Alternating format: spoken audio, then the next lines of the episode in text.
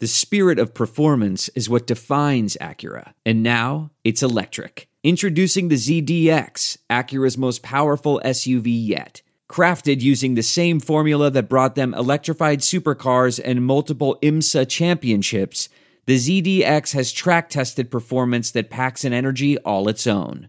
Unlock the energy and order yours at Acura dot com.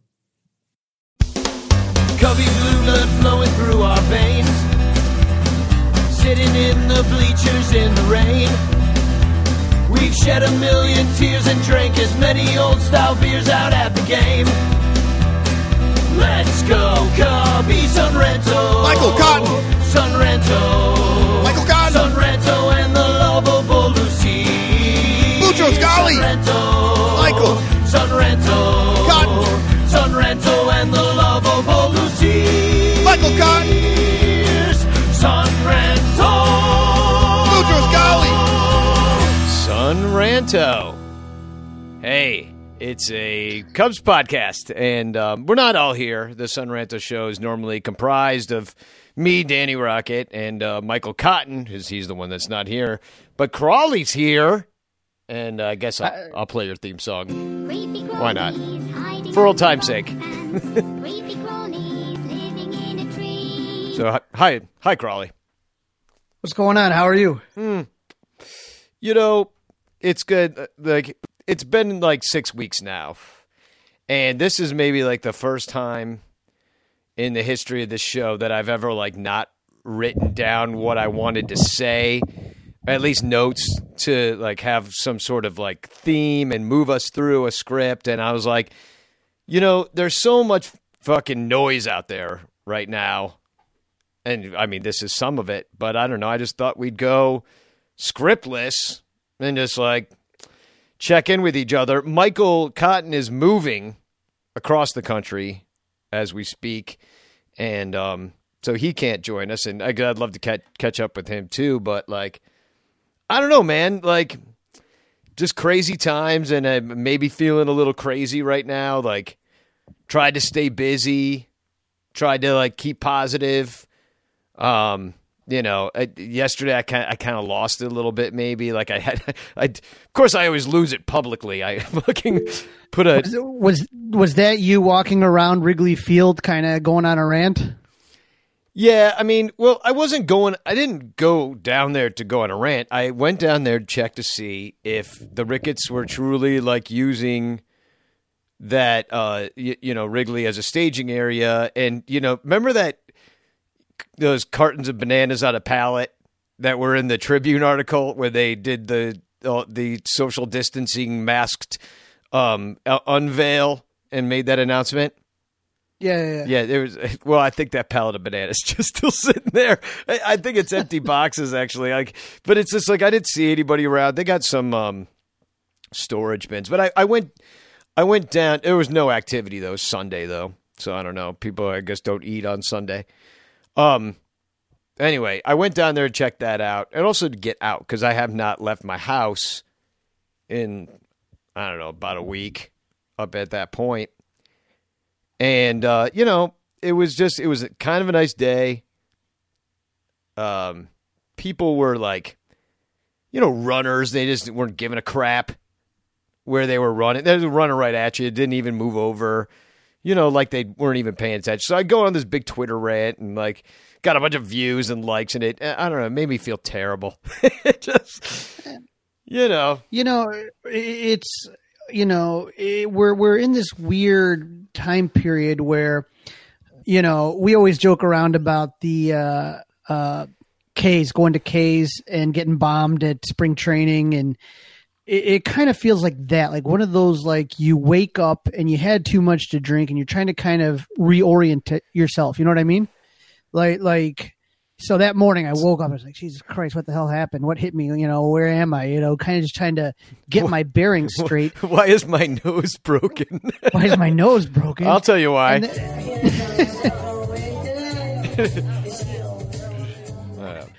But but when you come to it, it's like th- w- something is off in all our lives right now, and that's no baseball. And, and it's it's like we're in like this confusing limbo of, well, it's still kind of cold and still kind of miserable, but the nicer it gets, and and and there's going to be no baseball. It's going to be even just harder and harder. And, and again, you sit around your house long enough, there's only so many shows you can binge. There's only so many things you can do. I, I mean, mean, we really kind of need that human interaction piece. And and for, you know, a lot of people, you and me included, it, the Cubs are a big part of that. Yeah, and it feels so much, especially in the climate that we live in here in Chicago, because the seasons, we have seasons, kind of. I mean, they've gone away over the years, like spring and fall's just like, fuck you, I don't exist anymore. We get winter and summer. But, I mean, but we do have seasons here, and I feel like baseball's always a symbol of like the spring and rebirth and, you know, and then the, the fall when it ends, you know, then you hunker down for the winter. It's just so cyclical within our lives that it, it just definitely, you feel that gaping hole in your soul. And I've been trying to fill it with everything. Like I watch the Chinese baseball, even though it's at five thirty in the morning or four on the weekends. And it's just like, it's just, you know, I, I don't really care about the players, and you know, I don't know. It's fun, kind of, but it's not enough. Right. It, what I tell people is that living in this area, we've made a bargain, a devil's bargain, so to speak, that, you know, we we live through a miserable winter, and we don't get one winter. We get like three different winters. It's like winter one, and then all of a sudden you get like one nice fifty degree day, and then winter two, which is just all, like my brother, he moved to Colorado. And if you go to Colorado, it's like beautiful blue skies, even if it's snowing or whatever. You know, it's just like you get like sunshine and blue skies. We get none of that. We get gray, low skies, low clouds, just dark. Yeah. Right. You wake up in the morning, and I go to work, and it's dark. I drive home, and it's dark. It's, and, and the air is so cold it hurts your face. That's where we live. We live in a place where the air is so cold that it hurts our face. But the other end of that bargain, that devil's bargain that we make living here, is that when that springtime comes, and when baseball gets started, and when it's summertime in Wrigleyville, there's no place you'd rather be. It's the greatest. So we Ian lived Happ- our end of the bargain, man. We did our end of the bargain where we sat through another shitty winter with like ice and sleet and, you know, salt trucks and all that shit. And now the reward is supposed to come, and it's not here. Yeah. Ian Happ said it on his podcast that uh, Chicago is the best summer city on the planet. So, I mean, I totally agree, because, you know, we explode onto Wrigleyville, you know, and, you know, even the April games, like a good, you get like a good, even fifty-five degree crisp, you know, springtime day in, in mid to late April. And, you know, you, you'll still see tons of fans out there and at the bars. And it's just like the ritual that's missing. So it's like, it's made me consider like where baseball fits in my life in general. And, you know, we were talking to Mike Bryant a couple weeks ago, and somebody, uh, I forget who it was that asked, but said, what should kids be doing right now to work on their skills? Because, you know, he's a hitting coach. And he said, learning the history of the game. And I was like, you know, give them a foundation for their team, for their fandom, let you know. And I I think that that's kind of a very specific answer to something that I've zoomed out on, which is what I'm kind of wishing for myself, or I think what feels best is kind of a moment of reflection. Now, here I am recording a podcast for no reason. we're, you know, we're we're kind of talking about the Cubs, kind of talking about baseball, but uh, you know, I'm adding to that noise. But at the same time, the the way in which I want to add to the noise has changed right now. I mean, when I when I think about like where baseball fits in my life, and like my dad bringing me in eighty-three to watch Chuck Rainey lose a no-hitter, or when I think about, you know, even recent times sitting in the stands with my mother. Um, I know you go to a lot of games with your dad. You know, th- just the people I'm feeling, and also all the people I've met through doing this podcast over the years. You know, how that filled me up from a very empty place in my life, and right. How I kind of had a a nose for it. You know, I mean, baseball had been part of my life, watching it in New York, and I'd followed, like, followed a little, you know, a lot closer, like two thousand seven, eight, you know, kind of getting really back into it, five, six, like somewhere around there. Um, and then, you know, it it, it just replaced a, a certain thing that had been missing for decades in my own life. And I know you, you've been consistent. You've been at Wrigley every year. So, I mean, so can you imagine, can you imagine like ten years you're in a coma and you didn't see the Cubs? You know, I mean, can you imagine like a, a, a chunk out of your life gone? No, the longest I went is I had like a two or three year period, two, two year period where I was at college, like the back end of my college career, where I was basically just staying down in uh, good old Charleston, Illinois for, you know, I didn't come home at all, maybe like for Christmas. That was about it. Other than that, so that was, and even then I still watched baseball, but I just wasn't in the, in the atmosphere. So that was probably the longest stretch I'd gone without going to a game. Yeah. And we've seen some tough stretches of Cubs baseball in our time. And in, in fact, like, twenty twelve, it's when I moved back to Chicago, you know, with my tail between my legs. And I was like, hey, the Cubs fucking suck. So do I. Like, let's do this together and rebuild. And then to, like, build it up to where it got, which was that crazy twenty sixteen year. And then to kind of ride it, ride the hill down with y'all, too, from that has been interesting. So... Yeah, it's it's it's it's a it's a weird roller coaster that, you know, I've been on, you know, where where there's been times where the season was over and by May first, you know what I mean? You're like, all right, fuck it, it's done. But you still, but you had, still fun. had fun. Yeah, you still had fun out there. I mean, it was I mean, you were season ticket, so you were still paying full price, but that was even a hell of a lot less back then. But I, I went to a game for seventy-five cents. Like, I think it was the second to last game of twenty twelve. I was looking for a place to live because I moved here in November. So I could start out with the bad winter. I thought that'd be a good introduction, and that was get the, toughen you up a little bit.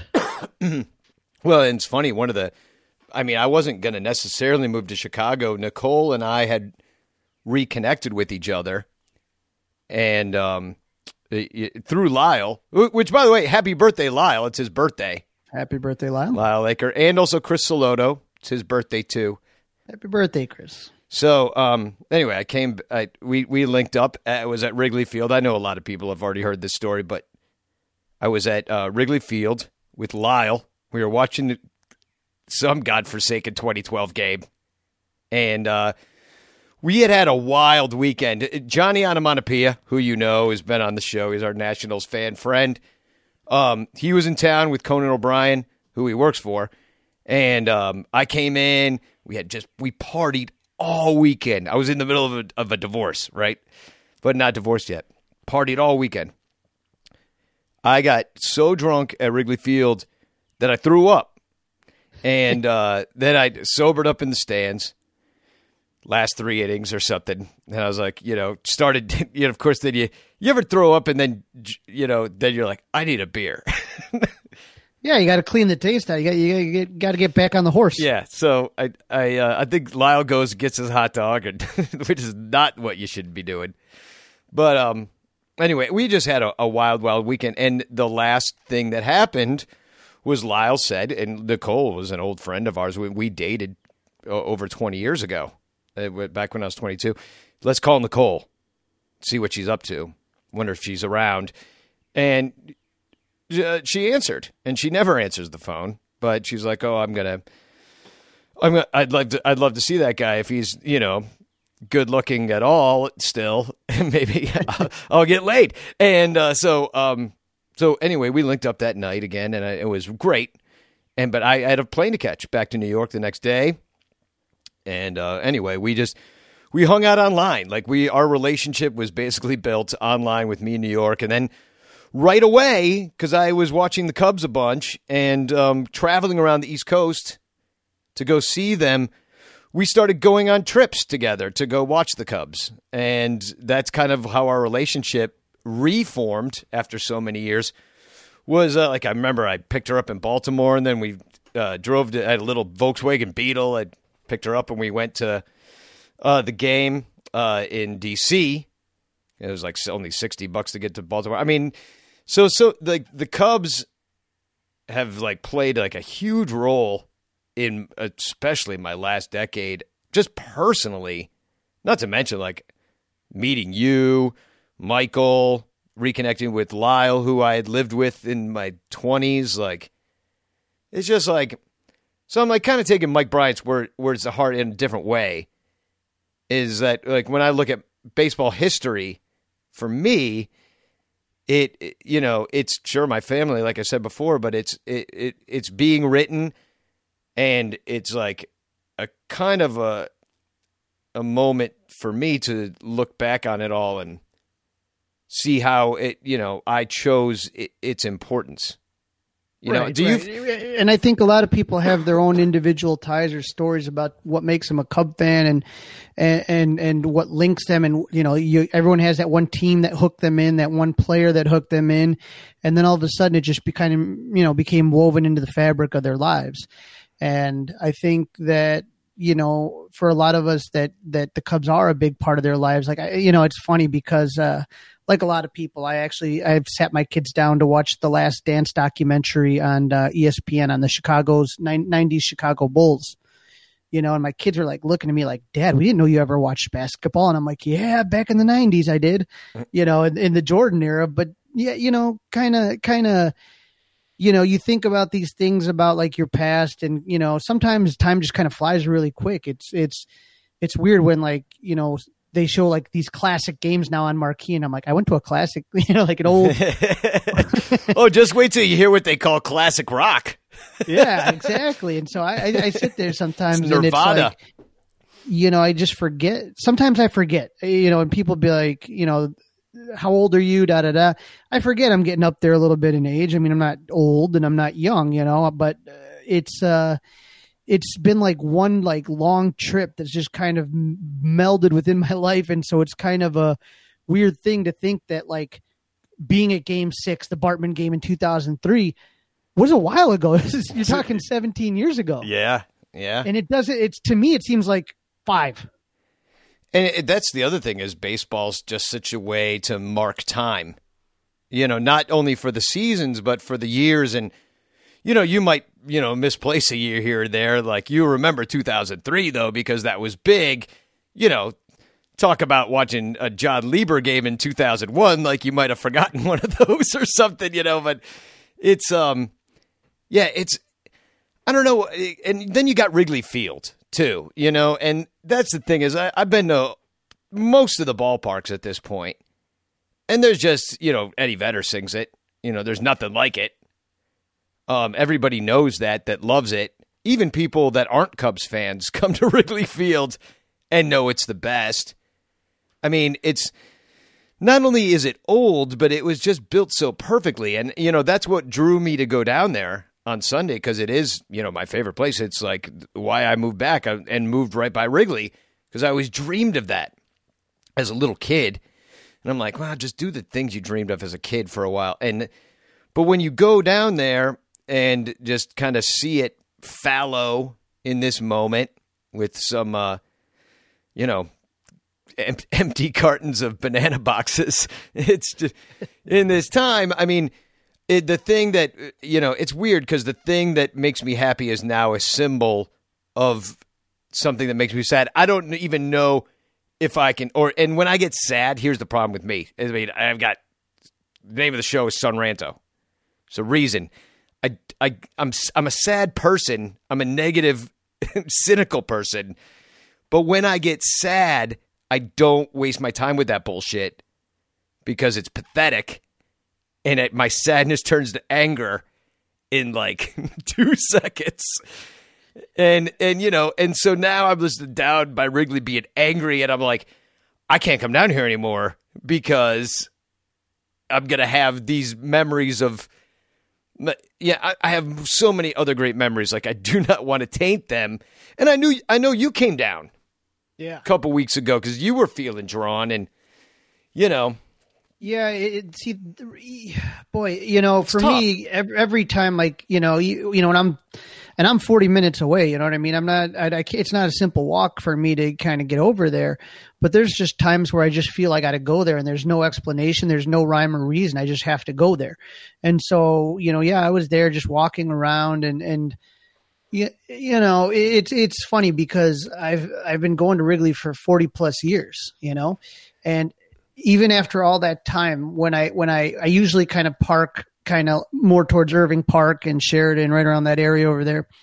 And whenever I kind of just start walking down the street and all this, and I start to see it, like, it's like, I, I like, you know, I just start like, just like my mood completely changes. It's very therapeutic for me to go there and all of a sudden start walking around. And then, you know, it's funny because I'll just have this huge grin on my face as I'm just like walk. I just love walking around Wrigley and seeing my, you know, you know, you, you're around long enough, you, you meet the people around there. And, and that's the funny thing. And, and, you know, whether it's the guys at the firehouse or whatever your favorite pub is, or the ushers, or, you know, the vendors, whoever it is, they are very family like. And it's, you know, it's that's and that's what I love about Wrigley so much. And that's what helps kind of sustain you over the shit years. You know what I mean? Like, God, almost the whole decade of the nineties was crap, except for ninety-eight, you know, and, and uh, you at least had only, Wrigley.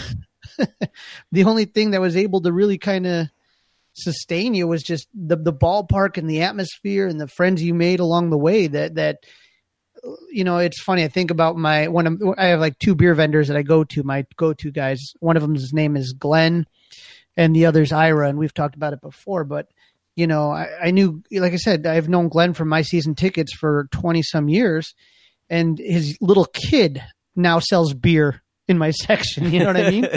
So it's like, holy shit, how long have I been here? I can't, you know, it's it, it's weird. Like, like how about Rocco? Just, Rocco, Rock- it, it was, that's a whole family operation too at Wrigley Field. Right. And a lot of guys like Rocco, and, and like I said, we can go down the list. It, it's they've been there, and, and they don't do it because they love, you know, because they're going to get wealthy. There's something about it that they love. It's a calling almost to, to work at Wrigley.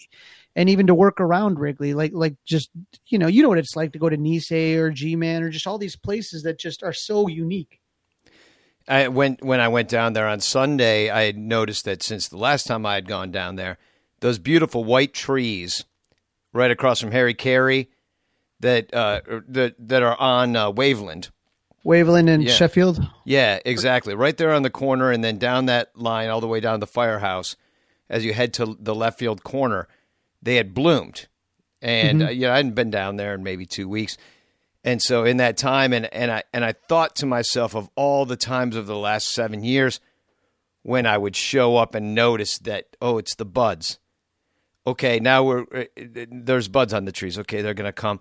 And then, you know, the Cubs would go on the road to Pittsburgh or something like that. And then you'd come back, and then the, the blooms would be there. And, you know, I just was kind of flooded with memories. That what, what annoyed me down there, and I won't get into it because I said a rant about it, was the whole like social distancing face masks thing, because people do not give a fuck. And I, I'm feeling like just how the assholes ruined the lakefront and I can't go walk over there, even though I was just walking because people were playing basketball. Well, obviously, we're at Wrigley Field. Is a draw, not only to me, but to you, but to a lot of motherfuckers. And some of those idiots don't give a fuck. Uh, you know, and so... Th- I don't know if I can go down there too much anymore because it doesn't seem as safe as maybe other places. But I will go down there from time to time, you know, just to take a look. Maybe in the rain when nobody's out there. I'm just going to go to Brady Wrigley and uh, pretend I'm watching a getaway day from an American League team that that they need to get this one in, you know, kind of thing. But, it's it's a it's a it's a hard moment right now because, you know, the weather for the most part has been crap. It's going to be very interesting to see what happens when the weather starts getting nice again. Well, I'll tell you what's happening Saturday, because I did just I haven't given it. I usually don't give a crap about the weather um, because, uh, you, you know, especially during a pandemic when you're stuck inside anyway. But um, no, I work at home, so I know I don't really have to plan for it. But uh. On Saturday, it's going to be like sixty-four and sunny, maybe. You know how Chicago weather goes. But um, uh, we're having trouble finishing the Bleacher Bum band record. We re-recorded the drums with the drummer in Serbia because he just has great gear. And, uh, you know, kind of wanted to do it. His All his shit got canceled. He was going to go on tour with his much more famous band than the Bleacher Bum band called the Party Breakers, which is famous in Serbia anyway. That got canceled. Sorry. I have a little cough, actually. It's kind of disconcerting, huh? I know. I'm like breathing heavy. I'm like, oh, man, I'm short of breath. Like, no, th- here's part of the, my also problem is that I've been chain smoking cigarettes like an asshole and ruining um, everything. So, but anyway, back to the Bleacher Bum band story. So Saturday, it's going to be nice. We can't, we got to record the bass again Some of the tracks didn't come out like we wanted. So we've been trying to, I've been doing tech support all weekend. Nothing got done. Nothing works. We can't get anything working on my old computer and Jeff's old gear and all this shit. I won't bore you with that.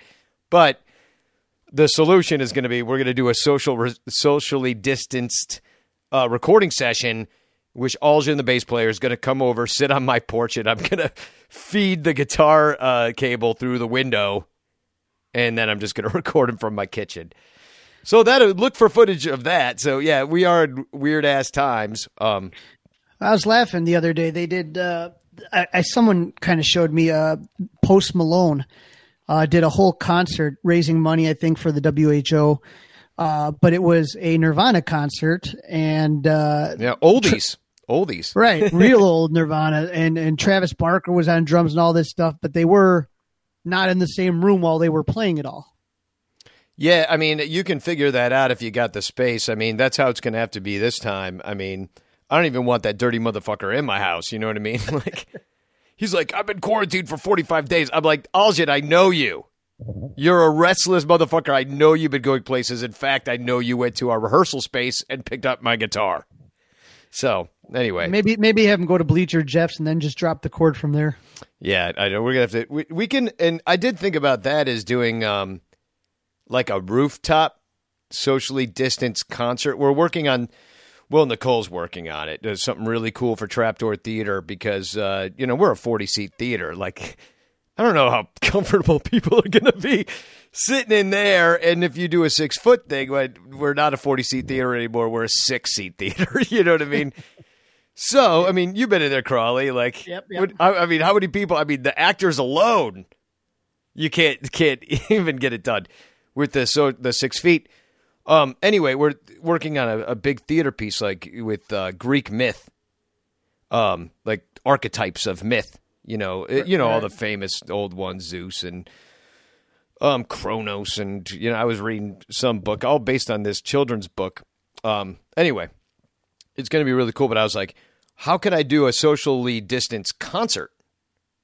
And I was like, well. I don't know. Maybe I talked to my neighbors and everybody could come to my alley. Bleacher Jeff already lives downstairs, so we got two of the balconies. I don't know. In-ear monitors might cost me a couple of grand to pull it off, but, you know. It'd be interesting. It'd be fun. You know, I think that, uh, you know, you and I have talked before. John Vincent's done a couple uh, things uh, where he's, you know, John's got such a big heart. Um You know, he's been doing this for a couple different organizations, but he was outside of an old people's home. You know what I mean? And mm-hmm. Imagine how scary that's got to be for them, oh, yeah. You know, kind of trapped in there. But, you know, just they had a couple, like you said, couple big monitors out there, you know, and, and they were just playing the music. And it was kind of really cool to see. And, and a lot of times for me is sometimes uh, the music is kind of what kind of get, uplifts your spirit. That's kind of for me. Taken, uh, you know, tried to kind of fill some of that void that the Cub not having Cubs games on and not having, you know, box scores and lineups and all sorts of things to look at is kind of occupied some of my time. Well, the cool thing about John Vincent, I mean, talk about family again. You know, you go with him, you go with Messmer, you know, all the dudes. You know, even this, you know, I was listening to Ian Happ's podcast today. Um, he's on there with Dakota Meckis, uh, Zach Short. And um, uh, who's the other guy?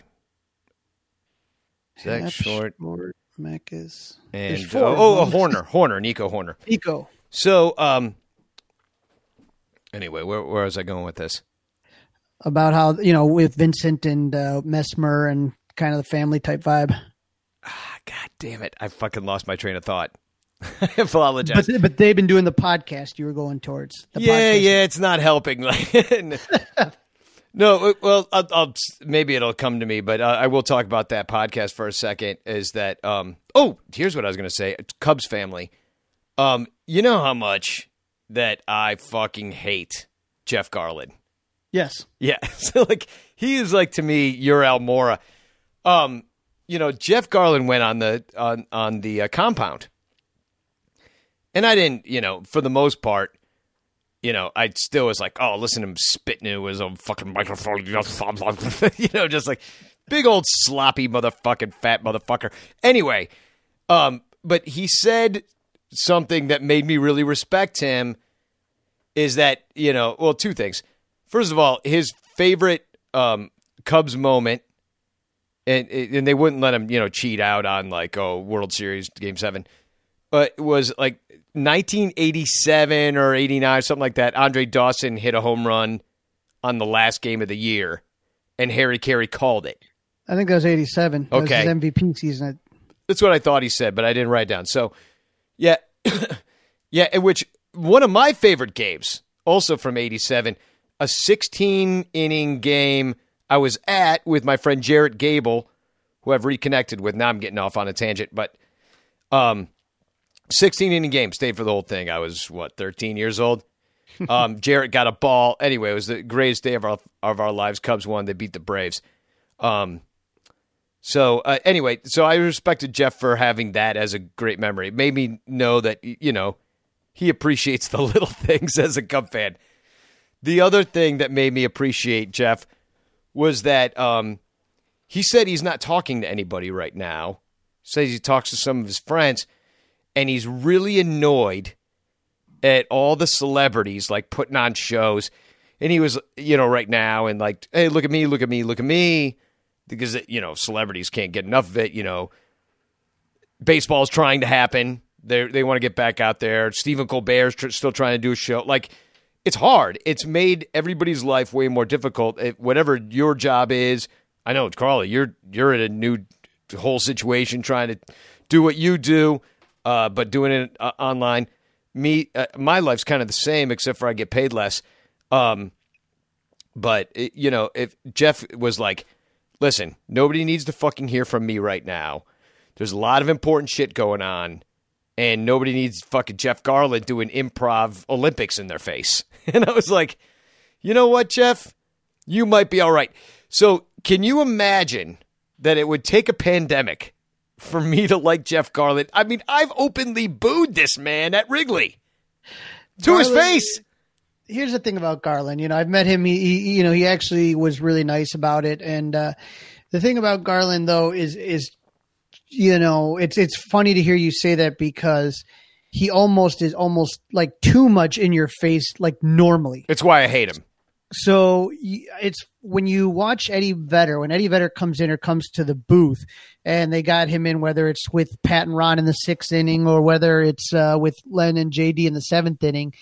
Like, it's funny because he, he's, like, watching the game. He's not really talking as much as kind of following the action. Do you get what I'm saying? Yeah. Oh, yeah. So when it's like Garlin, like, it's like you can't even, like, think for a second. Blah, blah, blah, blah, blah. God. You know, you know where, where it's like. It's relentless. Eddie, Eddie almost is like, when Eddie Vedder's in the booth, it's funny because he's almost like a radio guy in that he knows when to speak and then when to pause because Pat's going to say, you know, uh, Albert Pujols called out on strikes or something. Like he knows, like kind of like the starts and stops of when to start or stop or pause a conversation. He's a musician, right? And he's but he's watching the game too. It's like he's he he you know he doesn't really care about talking about himself or his latest project or whatever this is. He's just like he just likes being up there and watching the game, and that's it. You know, and and and that's what I've always kind of respected about Eddie. You know, and, and the opposite of what I. Dislike that's what's what I dislike about when Garlin comes on the game is is just too much. Oh, you, you can't under, you, you have no idea what's going on in the game, and I'm always I don't I don't even care who's up the to bat. I don't care if it's the Cubs or whoever they're they're playing, but I'm like, please let this go one two three. Like I want a fucking three pitch inning, like a immaculate boom boom boom. You know. And- And you know I love Pat and Ron, and I love Len and J D, and I used to love Joe Madden when he was there, but everybody, like, fawned over him. I was like, please, mm-hmm. really? Like, come on. Like, it, it's not like this is fucking Lenny Bruce or something. He's, you know, he's okay. You well, know, he has his funny moments on Curb, but it's not like like he's the greatest, most hilarious thing to ever come up into the booth. Well, I don't even watch that show. I mean, but that's all Larry David anyway. I mean, Jeff Garlin just, like, basically – I mean, he played his cards right. I mean, he he fits a role. Like, I would cast Jeff Garlin if I had the perfect role for a big, fat, annoying motherfucker who I hated. You know what I mean? Who screams a lot. Who screams a lot and just gets in your face. I mean, part of it is, I you know how they always say you hate who you are. And I I worried that I am kind of Jeff no, Garlin. No, dude, e. trust me. If you were Jeff Garlin, I wouldn't be talking to you right now. I'd I'd, I'd be like muting you. I'd be spitting in the blah blah blah blah blah. I mean, he just doesn't listen, and but neither do I. Like that's what we have in common. And um, but you know, we had Dakota Meckis on that uh, show with Evan and Evan Altman and John from Cubs Insider today, and um. You know, I was I listened to the Jeff Garlin episode, and Meckis is on that show, and I was like, I really, I mean, I, I forget if it was Happ or one of them said, "Oh man, everything that comes out of that man's mouth is hilarious about Jeff Garlin," and I really wanted to dig down on Meckis about that. I'm like, do you really think that? But then Dakota was like, "I loved his special." Then I, as the interview went on, he was like into the special and stuff, and I was like, oh god. So I don't want to bring it up because that's just awkward being like, how could you like that fucking spittly motherfucker? Like, you know, like I don't want to like make it awkward for the guy at the interview. Right. But the other thing, too, is is you can think that Jeff Garlin's funny, but he's like I said, he's not Richard Pryor. I mean, like, let's not. Yes. Let's, let's not overdo George, this. George Carlin. He's a funny guy. Yeah, good. You know, do your thing. But every t- like I said, every time he's in the booth, every time he, you, you know, he used to come around and, and go in the dugout with Madden and they would show that pregame. It would it would literally be like they were acting like they were around comic royalty. I know. How does he get that? Uh, I mean, Bill Murray. Yes. Yes. Why should Garlin and Murray be on the same plane? That should they shouldn't even be in the same sentence. No, no, no, no. They're not. They're not in the same solar system. Even it, you know, Bill Murray, life, life, lifelong Cubs fan. Well, Did so is Garlin. Uh, I mean, I'll, I'll give it to Garlin. I mean, I, I I do give him his fandom. You know what I mean? There's a gr- there's a great story though that God, I'm trying to remember where I where I picked it up on, but uh, it might have been from Steve Stone's book, or I can't remember where I picked it up from. But it was a story about Bill Murray, and the, and if you know Harry Carey plenty enough, he used to have these bits, you know, these little gags, these bits, these things that he used like to say do. The name backwards kind of thing, or. Right, say your name backwards. Or the famous one with him and Steve Stone was the stogie bit. Like, he didn't give a shit at all about the stogie, but he would always tell Stone to light the stogie so he could make a big deal, like, oh, it stinks in here, you know, and he, it was just a bit. yeah, yeah, yeah. And um, I forgot and, about that. That's uh, see? Baseball history. Thank you, Mike Bryant. so, uh, so Harry used to always have this bit where, where, you know, he met one time, he met Bill Murray's mother at the game, something like that. And and he'd always start out with this, uh, oh, and Bill, how's your, how's your lovely mother? He'd always kind of, that would be part of the bit. Oh, she's fine, Harry. She's only three cocktails in her. He'd, they'd kind of riff off each other, you know? Uh-huh. And this t- one time that uh, Bill Murray's coming in, uh, his his mom had passed away. Oh, no. And so everybody's kind of like, you know, Harry wasn't, you know, Harry was very similar to Santo where they just weren't doing like mass amount of prep before game. You know what I mean? Especially like in the later years for Harry. And, uh, you know, and so everybody's like kind of J- going up. Judd like, Surratt is writing down like dead mom and like bright red letters. Being like, dude, yeah, ev- everybody's kind of coming up to him, you know, and kind of like, hey, Harry, just so you know, when Bill comes, his mother's passed away. Da, da, da. Hey, Harry. And he's getting pissed off that everyone keeps repeating the same thing. I know you already told me da, da, da. Bill Murray gets into the booth and, and, and instantaneously he goes right into his bit. No. So, Bill, tell me about your mother. Oh, God. Oh, God. So Bill what did Murray Bill say? Goes, Bill Murray goes, well, Harry, she's dead. And before you ask, my dad's my dad's dead, too. Just, without missing a beat. I mean, and, and so dry, too, that humor. I mean, the problem with Jeff Garlin is that he's kind of one of those people – that you kind of have to constantly be in like, ha, ha, ha, ha, right, Jeff? Ha, and like keep him, you know, kind of satisfied with your humoring him laughter. Whereas Bill Murray's type of humor is one in which he will tell the joke and you won't really get the joke until like five days later. You know, it's like, and even then it wasn't that funny. Yeah, and it was just deadpan, and but, but the perfect thing to say in the moment, and like, I don't know. I mean, we're blessed with him, although he hasn't been around lately. The other one, though, that, that when we talk about uh, Bill Murray is that in nineteen eighty-seven, Harry had a stroke. Oh, yeah. And they had all sorts of guest announcers come and so many guest announcers. But the most legendary is Bill Murray. And they were playing the Montreal Expos.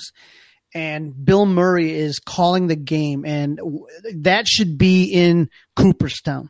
And I and I hope that Marquee one day plays it. But we you, should play it. We, we should we, do if that. If we for... can find it, I because mean... that I'm telling you, the pregame, the lineups, everything was absolutely hysterical. It was probably the funniest baseball game I'd ever seen in my life. And, and and just like, you know, he's when he's reading the lineup cards and he's making fun of the Expos because they're French and just all this. It's just it was priceless stuff. If we could find that, that is one of the funniest three hours you ever saw. Somebody's got to have that one being such a classic. It it it, it is an all time. It is so good. It, it is. And, and like you said, the whole thing's his dry humor, his deadpan throughout the entire thing. He brought Harry Carey's old net, uh, the net, you know, for the foul balls. Yeah. He made a big joke about the. Uh, he made a, you know, he went into the fridge, Harry's quote fridge, and found a beer. Just classic stuff. You know, what's funny about the nets. I, I feel like it, you you've seen the rules and regulations at Wrigley Field. It says no nets. And that if you look at the rules and regulations at other ballparks, they don't bother to mention nets. And the reason I think why is because at Wrigley Field, Harry Carey had a net. I think it was probably a problem in the eighties. And um, so now it's just they've got to put it in every rule. Well, there's the old timers who uh, will always bring a net. Oh, yeah. Uh, they have all sorts of crazy rules about what you can bring and not bring. And, but the one that shocked me when I came back from college, I was telling you I was gone for a couple of years, was the no brooms. Oh, yeah. People and, have snuck them in, too. Like, I've I've known, I, I think it was it Tim Shockley that snuck in a broom to the bleachers. I, there was some situation that I heard about in the bleachers last year of a snuck-in broom. I snuck in a broom one time, full Oh, maybe full it was you. Broom. This was a few years back. It wasn't in the bleachers. It was in my seats, and I think it was against the Pirates. If I want to, if I'm thinking correctly, I think that. This is the story. Yeah, go ahead. No, basically, this is when they had the uh, when it when they used to have the car wash was right by the players' parking lot. Right now, it's the giant uh, um, Gallagher Way building right out there. But it was it used to be just a little tiny car wash, and the players parked right alongside of it. And I kind of went like just to the side of it. My buddy stuffed it down the back of my jeans and put my shirt over it. And I'm walking like I got a peg leg because, you know, my leg is completely straight. I can't move it because the broom's in there. And this, you know, snuck into the game with this broom and, and I brought it out for the sweep. So you were got... pretending you were uh, crippled? Kind of. I was limping, yeah. Yeah, you can't bend your knee. I can't bend my knee. So I'm just limping around. So I think I got, sp- and this is before really like, you know, the craziness where they have like, you know, the metal uh, detectors, metal detectors yeah, yeah. and all this stuff. Pretty much all you had to do is just show your ticket. They let you in. And I'm like, like, you know, they ch- maybe quick bag check for thirty seconds, if that, and I'm dragging the leg in, you know, and get all, yeah, get all the way up there and, and had it like, I, I just put it, I laid it down in front of my feet, you know, waiting for it, for them to sweep, which they did. And I was able to get the broom out and, it was taken away, but oh, uh, it they was were definitely on it. Worth it. Oh, that was my next question. Like, did you get to, to wave it around or like for like, yeah, a couple minutes for Go Cubs Go. I got to, I got to use it for Go Cubs. Like, it was worth three, it. Three quarters of Go Cubs Go before it got taken away. And I was like, you know, the game's over. Can I just have my broom? Because it really was like a broom. Like, yeah, yeah, like uh, this is awkward, but uh, you just took this from me, so like, uh, like I'm not gonna stay here with it. Like, can I just? It's a good broom. Like, I'll pick up some peanuts on my way out or something. Yeah. I don't know. I'll sweep it around a little bit, but yeah, I brought it in. It's one of those weird things, though, because a lot of times people think sweep and they bring a broom, and you can't have that in there. Is there... So those are one of those weird things that people kind of, you know, you would just assume no big deal to bring a broom, but do you think no, no can do? Do you think uh, we could sneak in a Swiffer duster and approximate it? You know, just like or or change it like uh, the sweep brought to you by Swiffer, And then right. uh, you could you could have Swiffer Day at the ballpark. Like, you know, it's a pandemic, so we should really be thinking outside the box at this point. I, I don't know how good security is outside of the park anymore, but by the bleachers. But maybe you could just have someone javelin throw one in towards the ninth inning or something. There you go. Um, you, you know, it's weird, too, because I was watching the Chinese uh, since we spoke last, the Chinese Professional Baseball League.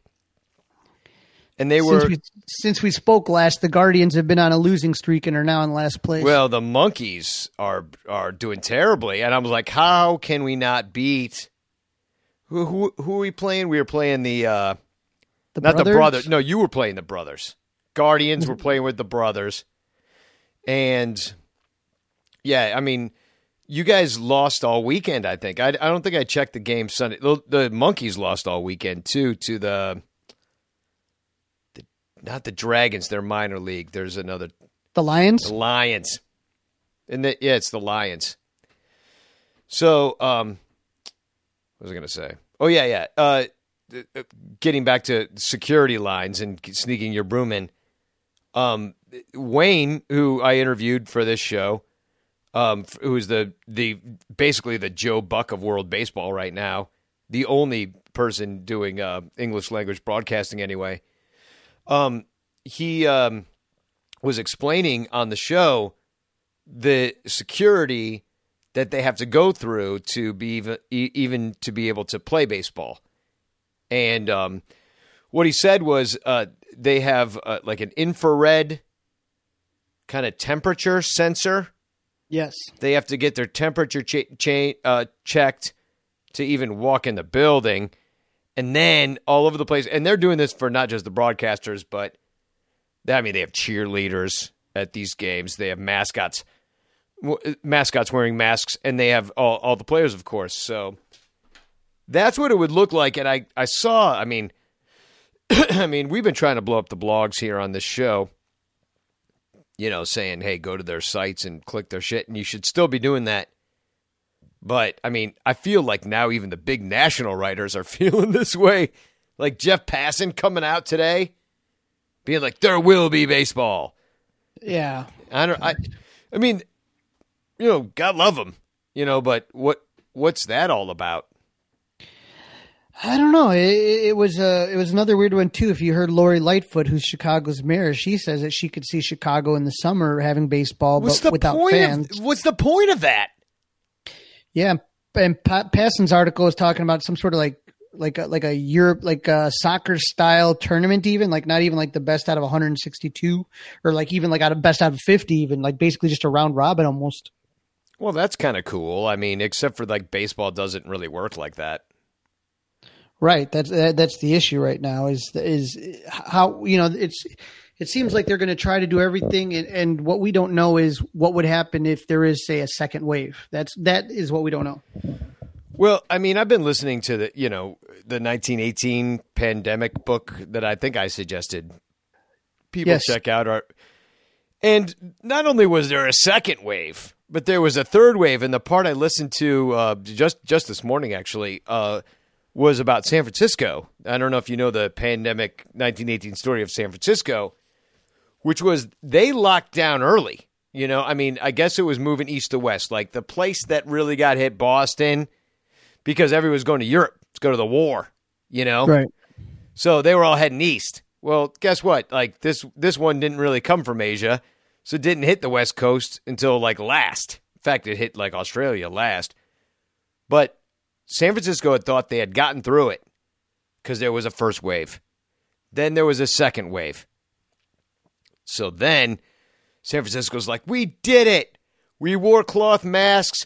We social distanced because they really did do that. They quarantined their city. You know, they didn't, you know, they didn't let people in and out, and they kind of avoided it to a point. Well, two years in, and yes, I did say two years, you know, they let their guard down, and in came the flu, and they got ravaged. That's before That's, vaccines and all that stuff. So we're living in a different world, but yeah, go ahead. No, it's it's it's definitely concerning, and, and you know, I know that the I think it was the L A mayor, the mayor of Los Angeles, was talking about he doesn't see any concerts or sporting events really till twenty twenty-one. Yeah, and if people don't do the right thing, like what I ranted about the other day down at Wrigley, which is like, wear your fucking masks to protect me, because when I wear a mask, I'm protecting me, and when uh, I'm protecting you. When I wear a mask, I'm protecting you. When you wear a mask, you're protecting me. If everybody were to wear masks in public, the transmission, and just look it up. Like, you know, don't take my word for it, because I am certainly not a doctor anymore since that malpractice suit. So, um, but, you know, there is, and you got to take it off right. Like, sorry to get off on a, on another rant here, but you you don't you love the excuse, the reason not to wear a mask is because you're going to take it off wrong? And you're like, then do it right, idiot. Right. It's, you know, there's so much going on right now. And so, you know, you're looking at the guidelines and seeing that they're probably going to start, you know, opening like restaurants, them. restaurants with, say, maybe limited seating. Would and, you and go stuff like that? Would you go and to now, a restaurant and sit in the corner as long as that other dude's over there? I'm not ready to yet. No. Yeah, I'm not. Uh, I, People I, will I, do I'm, it just to prove a point, but that's what I'm, what I'm afraid of the second wave about, you know. San right. Francisco for, for me, got the third it, wave. It, if you are lucky enough that you don't have to be out, you know, I try to limit what I do. And, and, and you know, this thing, you, there's just so many unknowns. And that's what kind of makes people, I think, nervous is the unknown is that, like, you know, lung problems, heart problems, all sorts of things. We don't know, like, the future, what's going to happen to the people that did have it and survived and maybe were on respirators but came back okay. We don't really know. Hey, uh, so so we're back on the show. I'm sorry, we got cut off in the mid middle of sentence. Uh, my computer's been acting crazy because apparently it has coronavirus. And uh, I bought a new uh, dock for thirty. Hey, uh, so uh, we're back. We got kicked off of uh, my computer's acting crazy. It's it, it's been garbage lately. I keep getting kicked off of line. I uh, and um, I don't know. My sound's gone nuts. Crawley thinks he's having acid fla- acid flashbacks because he hears himself over and over again in a loop. And um, I don't know. I've been trying to fix this for uh, like a week now, but so we should probably wrap it up anyway at this point. Um, you know, this is I, just weird times for all of us. And I think what I basically want to say to everybody is that I appreciate you being in my life right now as, uh, you know, Cub fans, uh, you know, especially... You know, Crawley, you know, I've known you for a while, and um, you've been on the show for a short period of time, and, you know, sort of replacing Lyle, but you don't. You just bring something new to the table, and it what you bring to the table is great, especially no, for I, Cub fans, because, like, you're the I, – I, how are you not on a podcast already? Like, that's what I don't understand. Like, you know what I mean? Like, how did you not already have a podcast? You know, I, I always just kind of like doing my own thing. And it's, uh, you know, for people that don't know me, there is like another side to my life that's not Cubs where it's, you know, family guy, wife, kids, do all that stuff. And so, you know, what people don't know is the amount of work Danny does, in the, you know, to put all this together to actually make it sound good. And it takes, you know, a lot of work, a lot of prep work. You know, for me, all I got to do is just bring whatever Cubs insight I have and then just kind of start talking. But I would never be able to do this without your, you know, technical know-how or expertise, you know. And so that technical know-how. We got we got kicked off the line like four times. I need a new computer. So well, put, put- that's that's uh, there's always going to be technical glitches. But like I said, it's uh, you know, it's it's I never thought about doing it. And then when you asked me, you know, I was on a couple times talking about CubsCon and different things, and Expert. You know, back when Lyle was on the show, and uh, I've always enjoyed it. So it's fun to be around, and, and I'm thankful for the opportunity, and I'm thankful because, you know, being on the Ranters page and, and meeting so many of them over the years, whether it was Cub caroling or whatever we were doing, uh, John Baker Day, I, I, John, I had to, I had to, I had to text Danny at like eight in the morning because one of my bobblehead groups was having a big debate about John Baker bobbleheads. It's, uh, yeah. Well, you know, but it, It was so funny because you sent me a picture of one and you're like, did you make this? And I'm like, I have no idea. Like, that's how much shit I do. You know, as far as like, I'm like, I remember the first one because I have it. But you're like, is this the second one? I'm like, I don't fucking know. Like, I guess I made that. Like, If you're a bobble nerd, there's there's distinguishable differences and that you kind of look at. And so I I, I, I must have bought the second John Baker bobblehead and not the first John Baker bobblehead. And so, so there was one that somebody was asking, why why are there two different John Baker bobbleheads? And there were different manufacturers, and we didn't know if somebody else tried to rip off the idea, because there's people that, you know, make customs or do their own things. And so we were trying to figure out what was going on. So, oh, sure. You know, that's and, was, and as I said, I did not recognize that second one, but you must have bought it from me. The one you sent me a picture of was a John Baker Day bobblehead you bought from me, not somebody else, right? I bought it from you. And in fact, my wife remembered the story because she came with me to that one. That was when the Cubs were playing the Blue Jays. Yeah, twenty seventeen. That is the second, second one. Yeah. Yeah. And Miggy Montero was there. And, and, you know, talk about great people you just couldn't be without. My wife is one of them. And I was like probably drunk trying to open the bobblehead with styrofoam and shit. And my wife like took it away from me like I'm a four-year-old. So she she distinctly had memories of that. So I know I bought it from you that day. But it was, I guess, uh, it's from the Bobblehead Hall. So I was happy about that because those guys are good people. And uh, if you go to Bobblehead, uh, Bobblehead Hall of Fame, they have a best-selling Anthony Fauci bobblehead right now. Yeah, I but saw that. they're they're great guys, and they do great work, and uh, they're enjoyable. So, but that's what I'm talking about. Just like like all the people I've gotten to meet through the Ranters, it's it's a fun family and a fun community to be part of. Uh, and uh, Amazing Bobbleheads, I texted you. They never charged me, so I ended up giving an extra five hundred bucks to I I forget who we benefited that year. I forget. It must have been Cubs Charities, but I think we split it between somebody else, but I just don't recall. And um, anyway, there was an extra five hundred bucks because they never charged me. And I'm like, okay. And I kept writing them emails. Hey, Amazing Bobbleheads, I owe you five hundred bucks for these bobbleheads. And they just never got back to me. Like, I don't know if it ended up in junk or like, I mean, I look at my junk sometimes. I I mean, I don't know. I gave the money Easy away. There, buddy. I know, I know you're a little lonely there, but... Yeah. I, well, yeah, I, I got to see if I'm going to get a million dollars from my Nigerian prince, you know. So, no, I, I totally echo that sentiment. And, you know, we've all done a lot together over the years and kind of said it earlier in the podcast, how much I appreciate everybody. And, you know, we've every little thing I ever ask people to do, all my stupid, crazy ideas, and I have a lot of them. I'm a stupid, crazy person. So, like, you know, and I just, I love getting people together. And, you know, to me, baseball's baseball. I miss it terribly. I miss talking about the game. But mostly I, I just kind of miss, you know, and I'm lucky enough to be able to talk to you right now, Crawley. But, you know, we would have had a couple of, of events and game watches on the road. And yeah, uh, Club four hundred was supposed Club to have. Club four hundred, uh, yeah. A John Vincent event, and they were supposed to have a Sean Dunston event. You know what I mean? And, and mm. how much fun do we always have in those things, you know? Yeah. And after, and well, now we've got more material after watching Sean Dunston in his uh, hitting competition with uh, Tim Sheridan. And that was, and there's another example. The watch parties. Yeah. yeah. Just like, you know, just my dumb idea. Hey, you guys want to watch Todd Ricketts throw away hot dogs together? And you guys are like, yeah.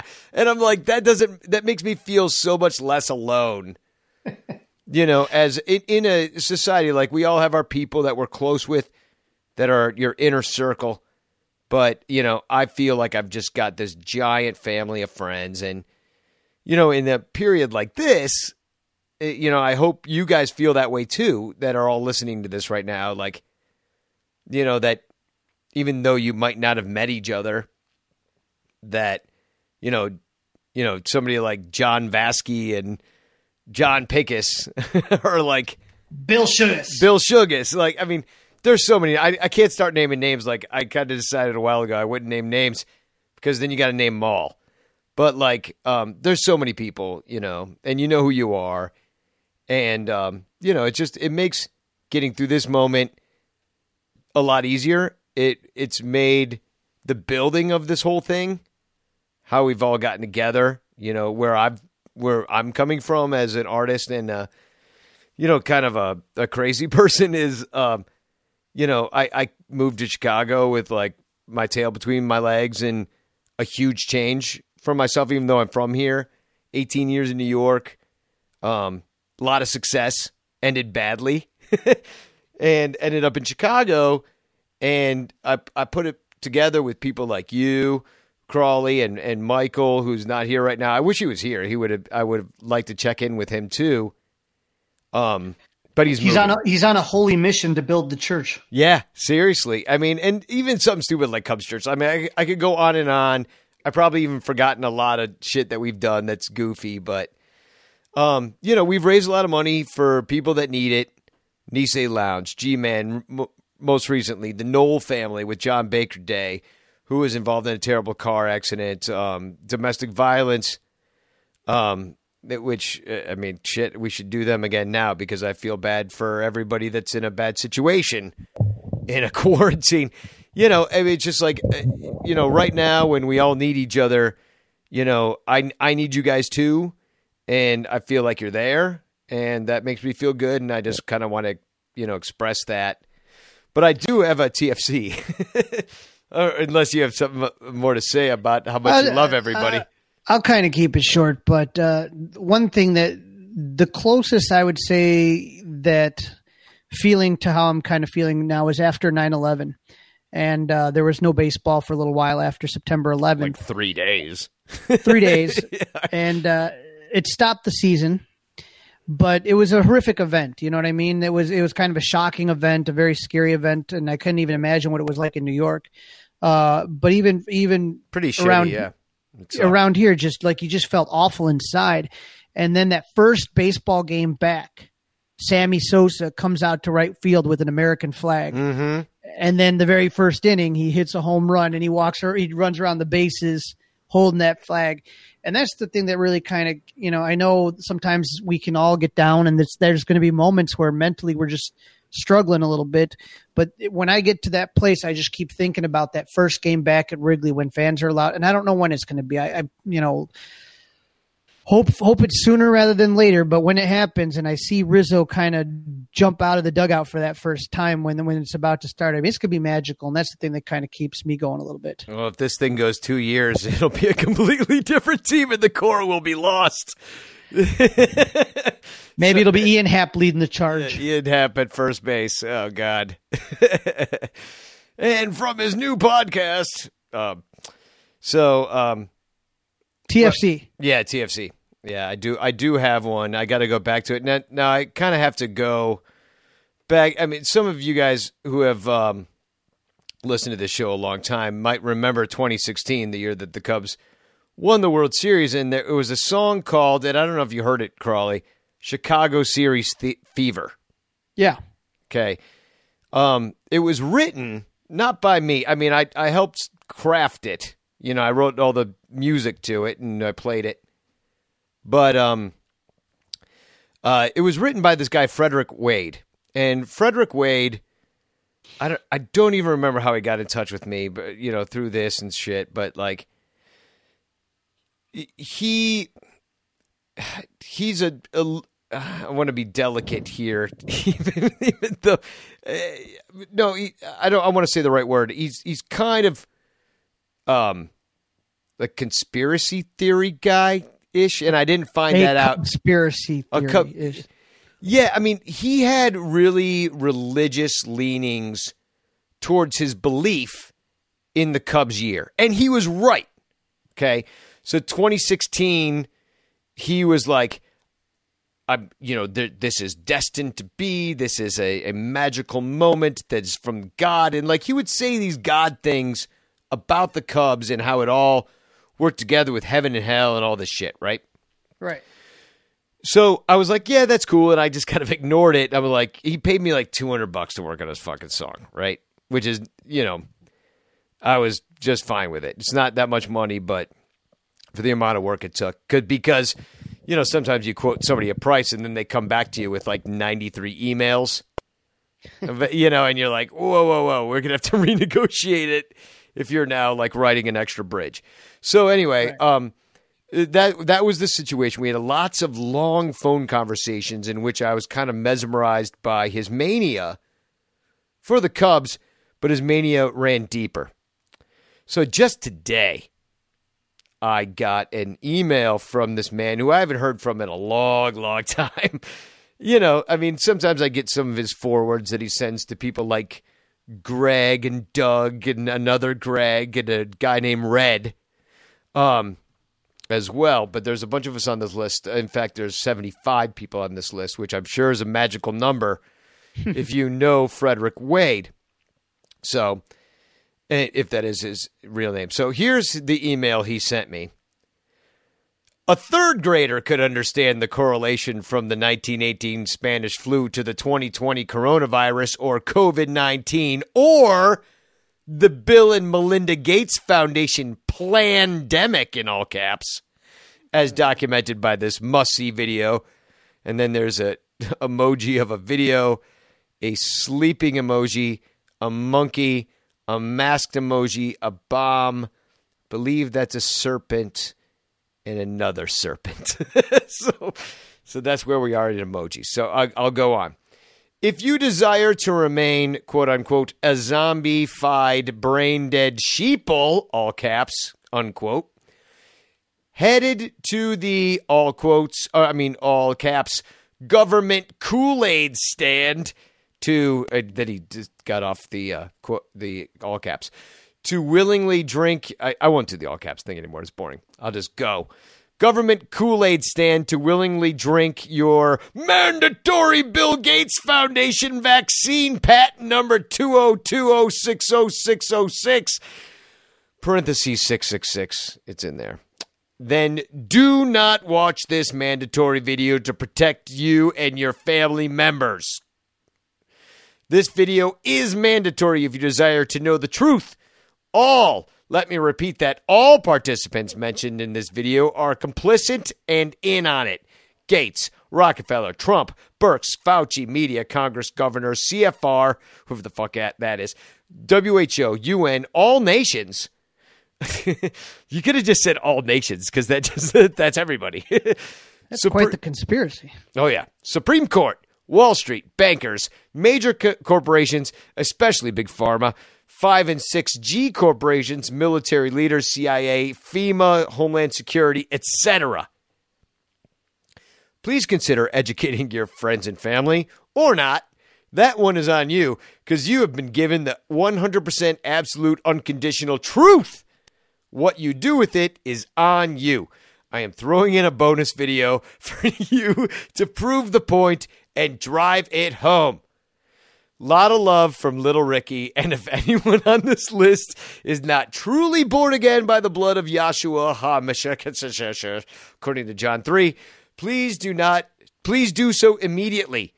Feel free to call me at any time to cross that one off your bucket list now. Then there's a bunch of emojis with a glass of wine, a book, a fish, a trumpet, heart, triangle. Tinfoil hat? Yeah. No, he didn't have that one in there. I don't. He should. Um, time has been fulfilled, and then there's the links to the video, which uh, I'm not going to play, but I will look at later. I mean, should I play it? Oh God, no! You know what? There's so much disinformation going on right now. Yeah, I, do I, I need to like including this email? But anyway, that's what my um, non-award-winning song from twenty sixteen. Uh, in the year that the Cubs won the World Series, uh, uh, that that guy wrote it. And that's um, on Spotify. You can give it a listen. It's called uh, Chicago Series Fever. It will not be the song that ends this show. I got a T F C. Yeah. Uh, it's uh, Paul Sullivan was writing, Trump's Sports Advisory Committee is missing two important voices, athletes and health experts. Mm. And John Greenberg replied, it's got one of these two thought leaders, though, and it's a picture of Todd Ricketts and Ronnie Woo Woo. And then... So which one's the guy that Trump picked? Because I could really see either of them going in there. And then Tom Cooper, Coop at Coop N B C S, says, when are our tyrannical leaders going to allow all bike shops to reopen? Which I thought was a good follow-up. Oh, yeah. Oh, Todd likes to ride the bike. So I thought it, it kind of went in with your uh, theme of, of the, uh, you know, the conspiracy theory to keep everything closed. It, I mean, it, it does. I mean, but, you know, it's just I, it's just such a non-starter. And I, I actually feel bad for guys like Frederick, who are really just kind of besieged mentally by these obsessive thoughts. And, uh, I mean, I know a lot of people have theories about what we should do, and there are actually some some theories that I disagree with that actually would work, like herd immunity or something. Like, you know, right. a lot right. of people will die, but, you know, yeah, that it would work, you know. But it's, uh, it's been – it's trying to kind of keep an even keel right now. That I think, honestly, that's why I always, people always ask me, you know, because I know there's a lot of Twitter Cubs groups out there, why I don't, you know, I, I you know, I'm on Club four hundred and the Ranters and a couple, but I don't join a lot of them because all of a sudden it starts kind of getting into weird stuff. And that's why I like Twitter, is I can choose who I can follow and I can mute certain words. But all this crazy stuff going on, like, you know, the five G is causing COVID. It's oh, like, yeah, yeah, yeah. It's, they're literally burning down cell towers. It's like, I can't. I can't. I can't. It's just about where, that's about where I'm at right now. I just can't do this. I can't. I can't sit here and try to have conversations with people trying to explain that throughout history this has happened. Yeah, it'll happen again in the future mm-hmm. at some point in time, and it's not any conspiracy. It's not any internet. It's not any anything. It it is again as as. This is not going to be the last time that there's going to be some sort of virus that makes a jump from animal to human that's going to cause a pandemic. It'll happen again. And, and I think sometimes people have a hard time accepting those things. Well, I don't know if you ever read Guns, Germs, and Steel, um, but it's a, that's a decent book that kind of talks about how the humanity and society was shaped by war, um, which is the steel part uh, and the guns part. Or no, no, the guns part is the war part. The germs is the pandemic part. And uh, steel, which is, you know, basically. Industrialization. Yeah, industrialization. So, and that's been happening, like, even from the first time a, you know, Neanderthal even made a tool. Um, right. So, you know, we, we have a long history. I, I, you know, I know Nicole, my girlfriend, was saying, man, I really, I knew this would, you know, could happen. I knew it had happened. Just really hoping that my lifetime would just avoid this shit, because some people did. You're born nineteen twenty, die last year. You lived a really long-ass life, um, given current life expectancies, but you never had to face the pandemic. So, I mean, or they headed it off at the pass early enough. But right, right. But you live through a lot of other shit. So we're humans. We're living through some shit. Um, you know, I'm sorry if this was a bullshit podcast that wasn't about the Cubs, and that we weren't going to sit here and speculate about any possible season, because I don't know. We've just been t- talking about that for a month, and nobody knows. That that's that's your real answer right there. Yeah, yeah. I, I talked I talked to a Chicago Cub today, and he doesn't know. So like we're, we're fine. You know, right. We're not fine, but we're, we're fine in that we, we don't have to talk about that. So if, if you shut this one off, well, then you're not listening to my voice. If you kept us on, well, thanks for keeping us on for whenever you picked up this show.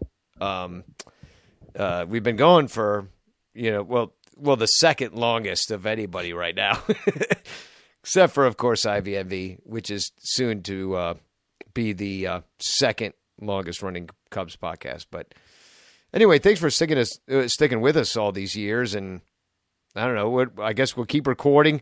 Michael will be in his Cubs church next time we talk. Um, you know, stay safe, everybody. You know, wear a fucking mask to protect me. um, Crawley, thanks for, you know, being you, and I don't know. This is so awkward. This part no, is awkward. No, it's it's it's good. You did a great job, and like I said, I hopefully, like I said, this this you know, we're doing a lot of collective thinking out loud. You know what I mean? Sometimes the thoughts that we say are thoughts that other people have, and that's why people connect to it. Is because on some level, they're kind of going through the same things, and hopefully, this kind of lets you know that you're not alone through this. That we're all kind of going through some shit, but we got each other, and as long as we got that, we're going to be all right. Yeah, we got a, a good little family going on, so uh, let's keep it going and, you know, spagog. Spagog.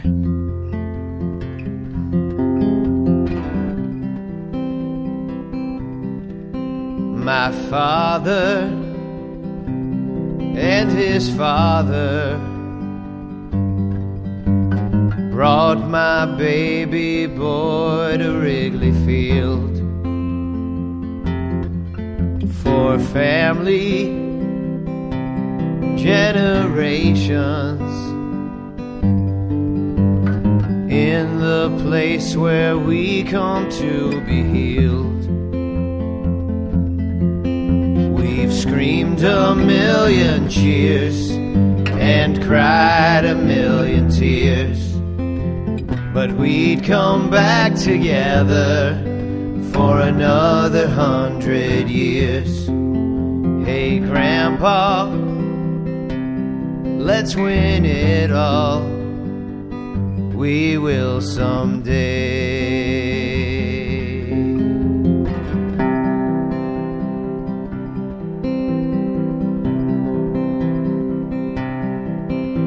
Remember Billy Williams, Ron Santo, Fergie, and Ernie Banks, Ryan Sandberg, Andre Dawson, Kerry Wood, and Derek Lee. We Cub fans give you thanks. Baseball in Chicago, from Merulo to Rizzo. My great-grandpa in forty-five cheered on Andy Pafko. Hey, Grandpa, let's win it all. We will someday.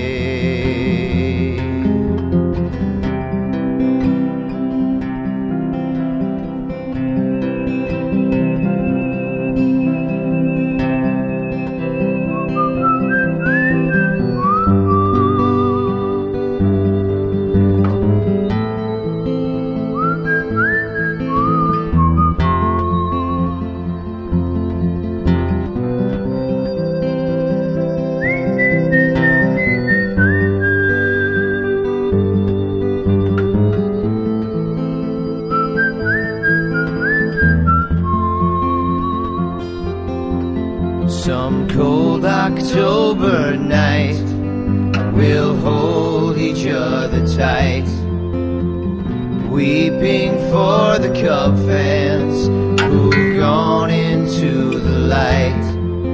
Hey, Grandpa, let's win it all. We will someday.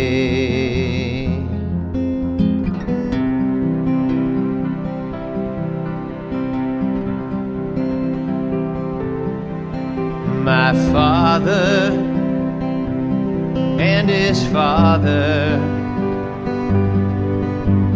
brought my baby boy to Wrigley Field to teach him about the Cubbies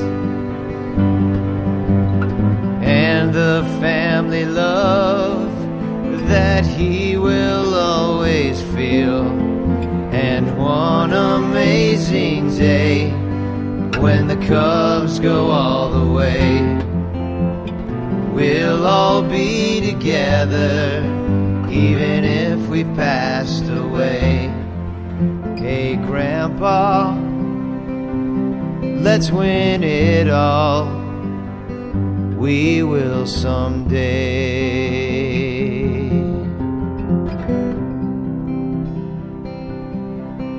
Hey, Grandpa, let's win it all. We will someday.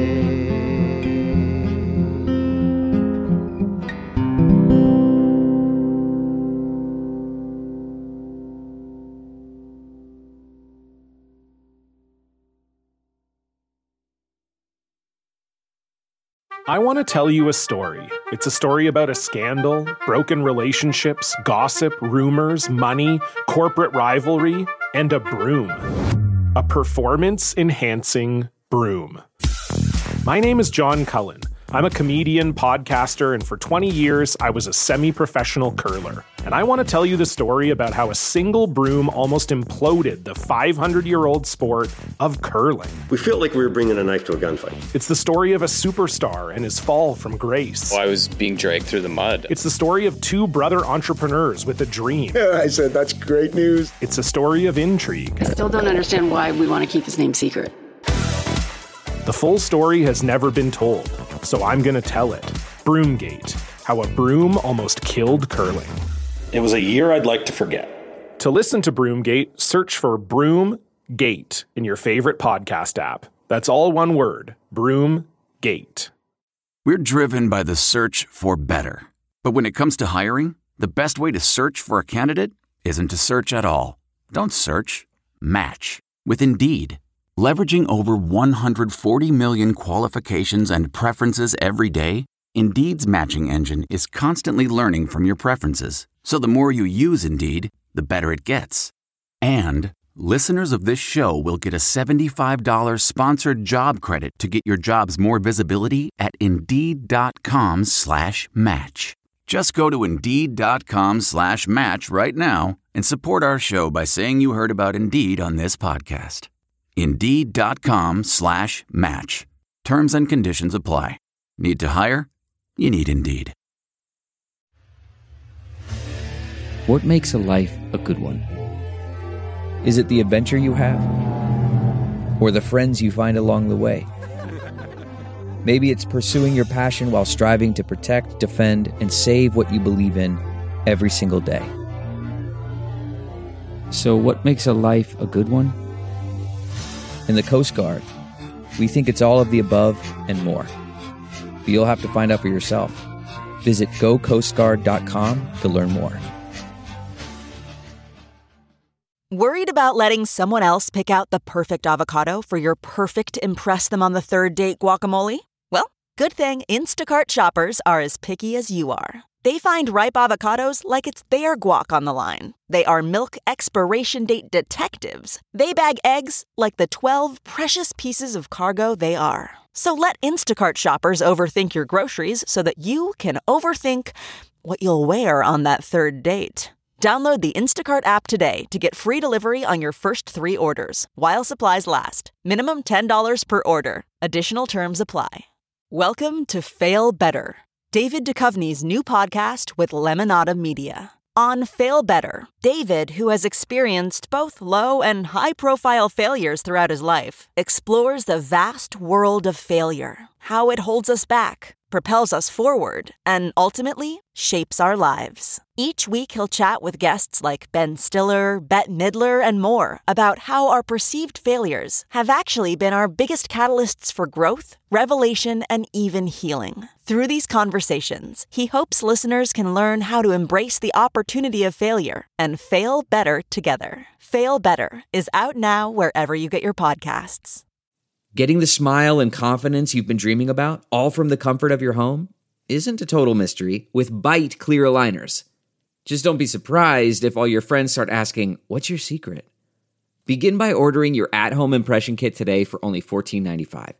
Byte Clear Aligners are doctor-directed and delivered to your door. Treatment costs thousands less than braces, plus they offer flexible financing, accept eligible insurance, and you can pay with your H S A F S A. Get eighty percent off your impression kit when you use code WONDERY at byte dot com. That's B Y T E dot com. Start your confidence journey today with Byte.